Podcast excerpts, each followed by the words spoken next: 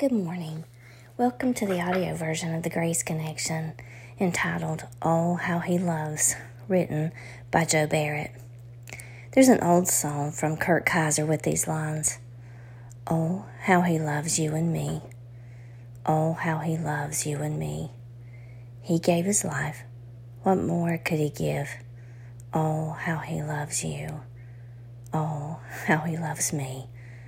Oh, how he loves you and me. It goes on to say, Jesus to Calvary did go, his love for mankind to show. What he did there brought hope from despair. Oh, how he loves you. Oh, how he loves me. Oh, how he loves you and me. God's love can't be contained and it cannot be hidden. Our Father's love can always be seen if you open your eyes and your heart. There's a squirrel outside my window eating out of a bird feeder. I don't mind anymore.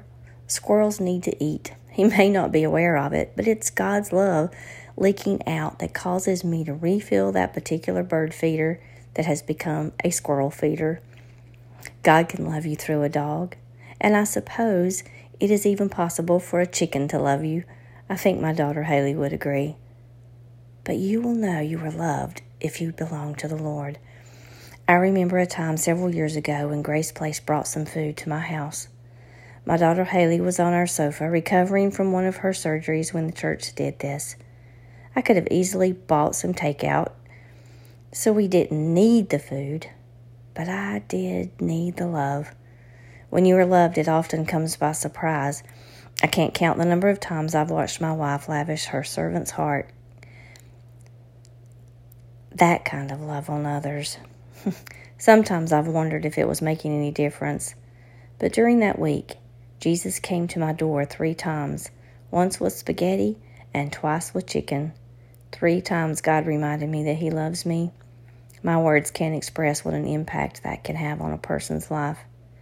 Jesus is still changing lives through his love. The same passion that carried him to Calvary is now being unleashed through our hands and feet. He is loving through us. Only God could have enough patience to do that.